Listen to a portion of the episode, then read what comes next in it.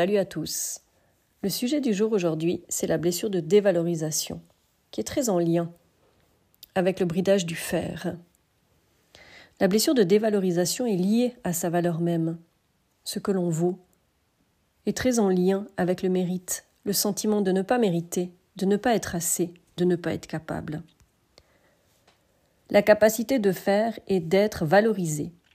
On est touché par cette blessure lorsqu'enfant, on a été empêché de faire de la manière dont on le ressentait, percevait, de façon intuitive et instinctive, et qu'on a dû s'aligner à l'extérieur, faire la même chose, perdant ainsi toute confiance en ses capacités propres, provoquant un grand besoin de l'autre pour être validé et confirmer qu'on faisait juste, devenu dépendant de la validation et de la reconnaissance par quelqu'un d'autre de ce qui est fait constamment.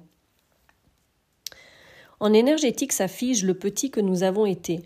Il reste tout petit, tout réduit, en repli, en retenue, de cette façon innée d'être et du potentiel de faire, créant un vide entre ce petit intérieur et la personne qui grandit au fur et à mesure jusqu'à l'adulte d'aujourd'hui.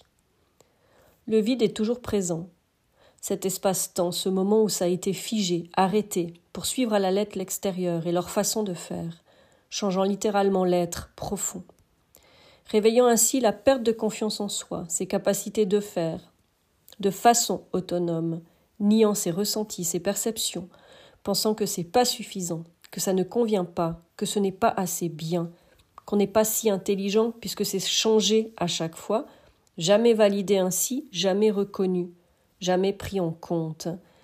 La valeur propre change, diminue, par des croyances erronées basées sur des perceptions extérieures qui n'ont rien à voir avec nous en réalité, mais qui étaient plus liées sur le plaisir d'aider pour l'autre, de montrer, d'enseigner, jouant ainsi chacun déjà la, la posture du sauveur et de la victime entre guillemets du faible, du plus petit, du plus novice.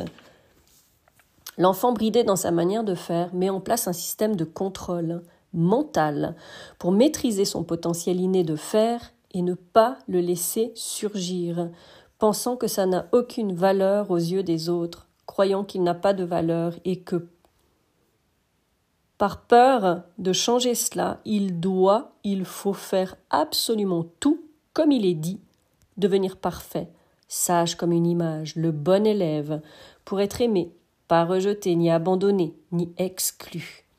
L'enfant se construit ainsi avec ce contrôle sur ses gestes, ses actes, ses pensées, créant une rigidité mentale et aussi dans son corps. Une raideur, des torsions musculaires, un repli, une posture voûtée, comme pour courber les chines. Parfois si maigre pour se faire oublier, s'oublier lui-même tout court, se nier, nier sa valeur, ce qu'il vaut aux yeux de l'autre, ne plus exister, s'abandonner. Le contrôlant est né, et en parcours FJ, appelé chaser, et le mode dépendant a suivi. Oui, dépendre de quelqu'un pour faire quelque chose, le besoin de l'autre qu'on ne peut pas faire seul. On reproche son côté si compliqué, sa manière de penser, de contrôler, perdant toute confiance en ce qui est fait, quand il y a trop de choix, avec la peur de se tromper, de faire faux, de rater. Ben oui, on lui a toujours dit ce qu'il devait faire, lui enlevant toute confiance à ses connexions intuitives, instinctives. Et comme il est trop en haut dans sa tête, trop connecté, il a perdu sa prise de terre, sa validation à travers ses sens.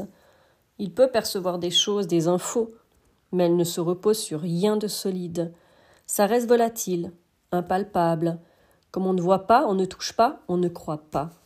C'est pour ça que pas mal de personnes dans la spiritualité sont beaucoup dans ce fonctionnement-là, beaucoup pris dans leur tête. Donc la spiritualité, tout ce qui est volatile, tout ce qui est impalpable, c'est facile. On arrive à monter très vite, on arrive à s'éloigner très vite. Mais la plupart du temps, on est rempli de doutes. On n'a pas confiance. On n'a pas confiance dans nos perceptions. Et souvent, on va chercher la validation à l'extérieur. La validation dans des, euh, dans des voyances, dans de la médiumnité, aller chercher des infos que l'on reçoit personnellement, mais qu'on ne qu'on n'est pas sûr. Et ça, ça dure longtemps, tant que l'ancrage n'est pas là. Mais c'est pas juste un petit ancrage à faire, c'est toute une, une réappropriation, on va dire, de son corps, de sa chair, et de reconnecter à ses ressentis. Donc en fait, c'est un enfer cette tête. Elle est omniprésente, pas de bouton off, ça ne s'arrête jamais. Les émotions en roue libre, cerveau trop embrouillé pour être clair et l'utiliser dans sa forme supérieure pour les traduire. On ne les comprend pas. On panique, on stresse, l'inconfort s'installe. Comme c'est faux. Qu'on ne peut compter dessus, ben oui, on nous a toujours appris à gérer, à contrôler cela. On subit, on s'effondre, intérieurement, on a peur. On redouble d'efforts avec cette tête. On rigidifie plus, on bloque encore plus, et on route pour les ascenseurs émotionnels. Quand l'imprévu arrive, quand l'amour s'en mêle, on en perd le contrôle. Et ça, c'est pas possible pour un contrôlant hors pair. Puis certains vont voir une psy et comprennent les pensées en arborescence, cette hypersensibilité, ce fonctionnement HP, des mots posés, ouvre une nouvelle perspective, compréhension du fonctionnement. Où t'y trouver Ça aide. Conscience émotionnelle spirituelle Un peu plus développée certes, mais en vrille, car la matière n'y est pas. La chair, le corps, pour s'ancrer, rester les pieds sur terre. On comprend que la conscience corporelle a besoin d'être réveillée. Fasciathérapie, mouvement sensoriel, massage du corps, sport, reprendre corps. La tête se pose de plus en plus. Les sens se réveillent, le corps se réveille, des perceptions corporelles sensorielles se réveillent. À un moment, les thérapies alternatives liées à la psyché émotionnelle ne sont plus utiles. Pendant un temps, c'est le dur, le concret, la matière qui a besoin d'être posée. Habiter son corps. Parce qu'en énergétique, quand on va soulever tout ce qui est volatile, ça doit forcément sortir quelque part. Ça doit encore déranger, ça doit brasser. Ça va forcément passer à travers, justement, les sens et le corps et l'émotionnel et les pensées. Ça va de nouveau remettre en branle des choses et du coup ça reste toujours dans des choses un petit peu volatiles. Alors oui, il y a des prises de conscience, oui, il y a des avancées, mais le corps n'est toujours pas là. Donc en fait, il y a vraiment un besoin d'être posé, d'habiter ce corps, pour apaiser les pensées, les émotions, revenir au centre de soi, revenir dans son corps. Parce qu'en fait, le corps, comme je le dis toujours, c'est la forme. La forme qui est autour du fond. Le fond, c'est ses pensées, c'est ses émotions, c'est quelque chose qui est volatile, qui n'est pas palpable. Et du coup, le corps est une structure qui entoure, qui sécurise, qui stabilise, qui réconforte. Un petit peu comme des bras qui viennent te prendre comme un gros câlin, simplement. C'est pour ça que le corps est hyper important pour les personnes qui sont beaucoup dans la tête. Sans le corps, j'appelle ça des anémones, ça part dans tous les sens. Donc tu vois, on se reconnecte à ce potentiel inné de faire et d'être de plus en plus. Quand tu reviens dans le corps, tu sens, tu perçois, tu entends sur ce plan subtil, toujours. Mais là, le corps valide à travers ce que tu ressens, les frissons, le chaud, le froid, la boule au ventre, le nœud à la gorge.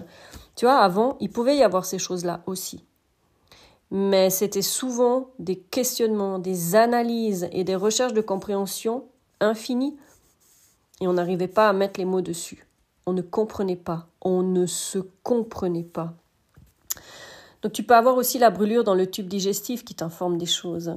Donc tu prends confiance de plus en plus, tu expérimentes la vie, tu te comprends, tu te connais dans ta façon de fonctionner, la tête plus le corps, tu vaux de plus en plus quelque chose. Tu investis sur toi, ton bien-être, tu te priorises, tu te mets au centre, et non plus au service de l'autre, des autres, pour faire, tu apprends à juste être. Ça vient à toi au lieu d'aller chercher. Tout change. Tu ouvres les yeux sur beaucoup de choses, ta vie, tes relations, les miettes acceptées, et tu choisis de ne plus accepter cela. Tu prends de la valeur. Tu es devenu un trésor. Tu te valides toi, tu te reconnais toi, tu oses. Tu oses faire différemment. En t'écoutant cette fois. Alors oui. oui, tu chies de trouille, car tu as peur de te tromper. Oui, on t'a toujours dit comment il fallait faire. N'oublie pas ça.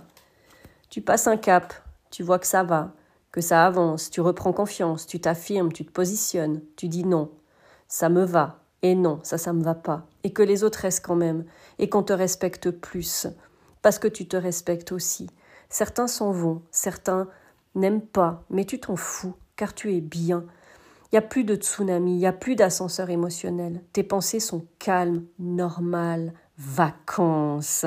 Tu tiens à garder cet état en toi. Un de tes leitmotivs. Tu sais que tu vaux de l'or à ces instants. Tu te respectes, tu t'écoutes, tu protèges ta personne, tu t'aimes. L'amour-propre est très en lien avec sa valeur propre. L'importance de s'aimer avant d'aimer quelqu'un d'autre pour se laisser aimer aussi. Ça donne des relations saines, équilibrées, justes. Quand on se ressent, on ressent l'autre. On peut lire entre les lignes les fausses gentillesses et les fausses beautés du cœur. Tu reconnais tes valeurs de cœur, comme un drapeau que tu tiens haut et fort, et tu le défends corps et âme. Et c'est là que tu vois que tu deviens plein, que tu deviens entier, parce que tu as les deux. Tu reconnectes au fait ta spiritualité, ta divinité, ce que tu es sur ce plan subtil, en le mettant dans la matière, en prenant chair, en devenant chair. Tu n'as plus peur de choisir ce qui est bon, même si c'est te détacher de certaines personnes ou certaines choses. T'as plus peur d'être seul, car tu es avec toi-même toujours, et tu sais que ça n'a rien à voir avec ta valeur, d'être pas assez ou pas ci ou ça, ou que l'autre choisit mieux que toi ce que tu pouvais penser avant. Tu sais que c'est un choix mieux pour soi-même et rien d'autre. Ce n'est pas associé à sa valeur, à sa personne. Valable autant en amour qu'au job, quand tu as des clients qui choisissent d'autres thérapeutes, d'autres soins, etc., en amitié. Le choix des autres n'a rien à voir avec ta propre valeur. Quand tu l'as trouvé, quand tu l'as retrouvé, que tu l'as reconnecté, tu ne peux plus te sentir ni rejeté, ni abandonné, ni exclu, parce que tu sais que ça n'a rien à voir avec toi. Ta vie change ensuite dans ce que tu choisis de t'offrir, ton confort, ton bien-être, ce que tu souhaites à tes côtés. Tu n'accepteras plus quelque chose de moindre à ce que tu vaux. Et il n'y a pas de prétention là derrière, c'est la réalité. Et c'est aussi de vivre quelque chose qui n'ajoute, tu ne refuses, tu refuses au fait de vivre quelque chose qui n'ajoute pas de la valeur à ce que tu as déjà. Et là, quand tu fais des choix, ce sont des choix en conscience et totale présence. Merci pour l'écoute. Et n'oublie pas, tu vaux de l'or.